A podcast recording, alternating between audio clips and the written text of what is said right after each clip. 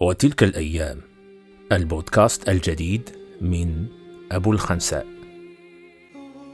أقفلت الأبواب وضاقت بي السبل وكلما وضعت أرتحل وكلما وصلت أنتقل وصرت تائها أغترب ضالا أترقب. حملت من الزاد أحزان ومن الهموم أثقال. فعفوك يا رحيم يا منان. فأنا عبدك جئت أسألك الغفران. وتلك الأيام نفحات إيمانية تضيء للإنسانية. السلام عليكم. هذا محدثكم أبو الخنساء في حلقة جديدة من برنامجكم وتلك الأيام. الحمد لله. ذكر الله عز وجل من أعظم ما ينجي العبد من الشيطان. وفي الحديث أن الله أمر يحيى أن يأمر بني إسرائيل بخمس خصال ومنها وآمركم أن تذكروا الله تعالى فإن مثل ذلك مثل رجل خرج العدو في أثره سراعا حتى إذا أتى إلى حصن حصين فأحرز نفسه منهم كذلك العبد. لا يحرز نفسه من الشيطان إلا بذكر الله. يقول ابن القيم رحمه الله فلو لم يكن في الذكر إلا هذه الخصلة الواحدة لكان حقيقا بالعبد ألا يفتر لسانه من ذكر الله تعالى وألا يزال لهجا بذكره ولا يدخل عليه العدو إلا من باب الغفلة فهو يرصده فإذا غفل وثب عليه وافترسه وإذا ذكر الله تعالى انخنس عدو الله وتساغر وانقمع حتى يكون كالذباب. ولهذا سمي الوسواس الخناس لأنه يوسوس في صدور الناس. فإذا ذكر الله خنس أي كف وانقبض. وقال ابن عباس رضي الله عنهما الشيطان جاثم على قلب ابن آدم. فإن سهى وغفل وسوس. فإذا ذكر الله تعالى خنس. ويقول ابن القيم الشياطين قد احتوشت العبد وهم أعداؤه. فما ظنك برجل قد احتوشه أعداؤه وأحاطوا به وكل منه يناله بما يقدر عليه من الشر والأذى. ولا سبيل إلى تفريق جمعهم عنه إلا بذكر الله عز وجل. ثم ساق رحمه الله حديث عبد الرحمن بن سمرة. قال خرج علينا رسول الله صلى الله عليه وسلم يوما وكنا في صفة بالمدينة. فقام علينا وقال إني رأيت البارحة عجبا. إلى أن قال صلى الله عليه وسلم ورأيت رجلا من أمتي قد احتوشته الشياطين فجاءه ذكر الله عز وجل فطرد الشيطان عنه. وعن أنس بن مالك رضي الله عنه قال قال رسول الله صلى الله عليه وسلم إذا خرج الرجل من بيته فقال بسم الله توكلت على الله لا حول ولا قوة إلا بالله. فيقال له حسبك. قد هديت وكفيت ووقيت فيتنحى له الشيطان فيقول له شيطان آخر كيف لك برجل قد هدي وكفي ووقي؟ وصح عن أبي هريرة رضي الله عنه عن النبي صلى الله عليه وسلم قال من قال لا إله إلا الله وحده لا شريك له له الملك وله الحمد وهو على كل شيء قدير في يوم مئة مرة كانت له عدل عشر رقاب وكتبت له مئة حسنة ومحيت عنه مئة سيئة وكانت له حرزا من الشيطان يومه ذلك حتى يمسي. وعن جابر قال قال رسول الله صلى الله عليه وسلم إذا أوى الإنسان إلى فراشه ابتدره ملك وشيطان فيقول الملك اختم بخير ويقول الشيطان اختم بشر فإذا ذكر الله ثم نام بات الملك يكلأه وإذا استيقظ قال الملك افتح بخير وقال الشيطان افتح بشر فإن قال الحمد لله الذي رد علي نفسي ولم يمتها في منامها الحمد لله الذي يمسك السماوات والأرض أن تزولا ولئن زالتا إن أمسكهما من أحد من بعده الحمد لله الذي يمسك السماء أن تقع على الأرض إلا بإذنه فإذا وقع عن سريره فمات دخل الجنة.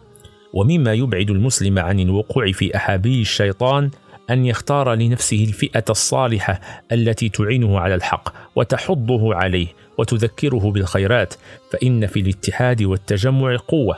فعن عبد الله بن عمر قال: خطبنا عمر بالجابية فقال يا أيها الناس إني قمت فيكم كمقام رسول الله صلى الله عليه وسلم فينا. فكان مما قال عليكم بالجماعة. وإياكم والفرقة فإن الشيطان مع الواحد وهو من الاثنين أبعد. من الصفات التي يحبها الشيطان العجلة لأنها توقع الإنسان في كثير من الأخطاء. يقول الرسول صلى الله عليه وسلم التأني من الله والعجلة من الشيطان. فعلينا أن نخالف الشيطان في ذلك ونتبع ما يرضي الرحمن. ولذلك قال رسول الله صلى الله عليه وسلم لأشج عبد القيس إن فيك لخصلتين يحبهما الله الحلم والأنات. ومما يحبه الشيطان من الإنسان التثاؤب. ولذلك أمرنا الرسول صلى الله عليه وسلم بكظمه ما استطعنا.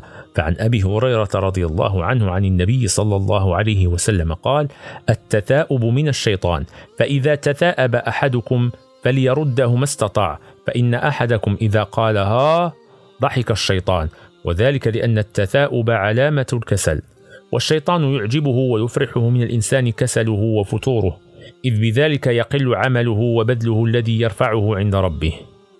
ومما يواجه به العبد كيد الشيطان أن يسارع بالتوبة والأوبة إلى الله إذا أغواه الشيطان. وهذا دأب عباد الله الصالحين. قال تعالى إن الذين اتقوا إذا مسهم طائف من الشيطان تذكروا فإذا هم مبصرون. وقد فسر الطائف بالهم بالذنب أو إصابة الذنب. وقوله تذكروا أي عقاب الله وجزيل ثوابه. ووعده ووعيده فتابوا وأنابوا واستعاذوا بالله ورجعوا إليه من قريب. فإذا هم مبصرون أي قد استقاموا وصحوا مما كانوا فيه. وهذا يدل على أن الشيطان يكاد يجعل الإنسان في عماية لا يرى الحق ولا يبصره بما يلقيه عليه من غشاوة وما يغشي به القلب من الشبهات والشكوك وأخبرنا الرسول صلى الله عليه وسلم أن الشيطان قال لرب العزة وعزتك يا ربي لا أبرح أغوي عبادك ما دامت أرواحهم في أجسادهم. قال الرب عز وجل وعزتي وجلالي لا أزال أغفر لهم ما استغفروني. هذا حال عباد الله الرجوع من قريب والتوبة والإنابة إلى الله. ولهم في ذلك أسوة بأبيهم آدم فإنه لما أكل من الشجرة تلقى من ربه كلمات فتاب عليه وتوجه آدم وزوجه إلى الله قائلين ربنا ظلمنا أنفسنا وإن لم تغفر لنا وترحمنا لنكونن من الخاسرين. أما أولياء الشيطان فهم كما قال الله فيهم وإخوانهم يمدونهم في الغي ثم لا يقصرون. والمراد بإخوانهم هنا إخوان الشياطين من الإنس كقوله إن المبذرين كانوا إخوان الشياطين. وهم أتباعهم والمستمعون لهم القابلون لأوامرهم يمدونهم في الغي أي بالتزيين والتحسين للذنوب والمعاصي. ومما أرشدنا الله إليه القول الحسن مع الآخرين حتى لا يدخل الشيطان بيننا وبين إخواننا فيوقع العداوة بيننا والبغضاء. قال تعالى وقل لعبادي يقول التي هي أحسن إن الشيطان ينزغ بينهم. وهذا أمر تساهل فيه بعض الناس فتراهم يقولون الكلام الموهم الذي يحتمل وجوها عدة. بعضها سيء وقد يرمي أحدهم أخاه بألفاظ يكرهها ويناديه بألقاب يمقتها فيكون ذلك مدخلا للشيطان فيفرق بينهما ويحل العداء محل الوفاق والألفة. يقول ابن القيم رحمه الله اختار الله الإنسان من بين خلقه فكرمه واصطفاه وجعله محلا للإيمان والتوحيد والإخلاص والمحبة والرجاء وابتلاه بالشهوة والغضب والغفلة وابتلاه بعدوه إبليس لا يفتر عنه. ثم يقول ابن القيم ما نصه؟ فهو أي الشيطان يدخل عليه من الأبواب التي هي من نفسه وطبعه فتميل نفسه معه لأنه يدخل عليها بما تحب فيتفق هو ونفسه وهواه على العبد ثلاثة مسلطون آمرون.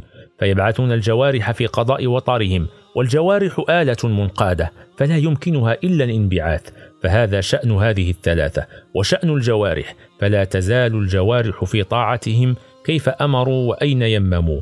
هذا مقتضى حال العبد فاقتضت رحمة ربه العزيز الرحيم بأن أعانه بجند آخر وأمده بمدد آخر يقاوم به هذا الجند الذي يريد هلاكه فأرسل إليه رسوله وأنزل عليه كتابه وأيده بملك كريم يقابل عدوه الشيطان.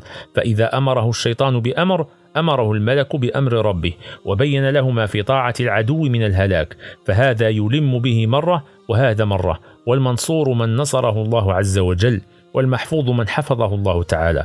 وجعل الله له مقابل نفسه الأمارة نفسا مطمئنة. إذا أمرته النفس الأمارة بالسوء نهته عنه النفس المطمئنة. وإذا نهته الأمارة عن الخير أمرته به النفس المطمئنة. فهو يطيع هذه مرة وهذه مرة وهو الغالب عليه منهما. وربما انقهرت إحداهما بالكلية قهرا لا تقوم معه أبدا. وجعل له مقابل الهوى الحامل له على طاعة الشيطان والنفس الأمارة نورا وبصيرة وعقلا يرده عن الذهاب مع الهوى.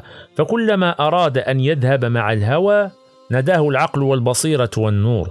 الحذر الحذر فإن المهالك والمتالف بين يديك. وأنت صيد الحرامية وقطاع الطريق إن سرت خلف هذا الدليل.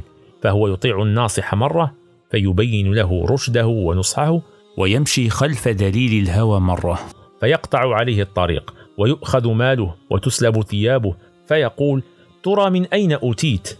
والعجب أنه يعلم من أين أوتي ويعرف الطريق التي قطعت عليه وأخذ فيها ويأبى إلا سلوكها لأن دليله تمكن منه وتحكم فيه وقوي عليه ولو أضعفه بالمخالفات له وزجره إذا دعاه ومحاربته إذا أراد أخذه لم يتمكن منه ولكن هو مكنه من نفسه وهو أعطاه يده.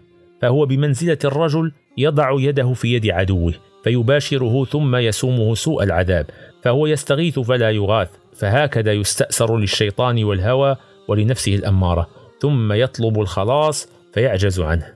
فلما أن بلي العبد بما بلي به أعين بالعساكر والعدد والحصون وقيل قاتل عدوك وجاهده. فهذه الجنود خذ منها ما شئت وهذه الحصون تحصن بأي حصن شئت منها. ورابط إلى الموت فالأمر قريب ومدة المرابطة يسيرة جدا. فكأنك بالملك الأعظم وقد أرسل إليك رسله فنقلوك إلى داره واسترحت من هذا الجهاد وفرق بينك وبين عدوك. وأطلقت في دار الكرامة تتقلب فيها كيف شئت وسجن عدوك في أصعب الحبوس وأنت تراه.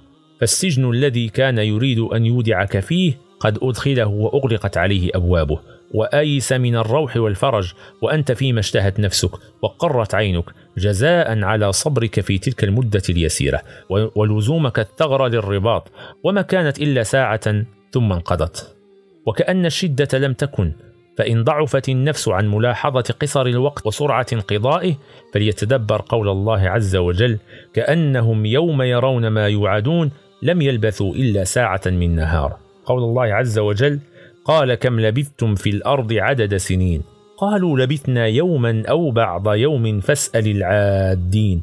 قال إن لبثتم إلا قليلا لو أنكم كنتم تعلمون.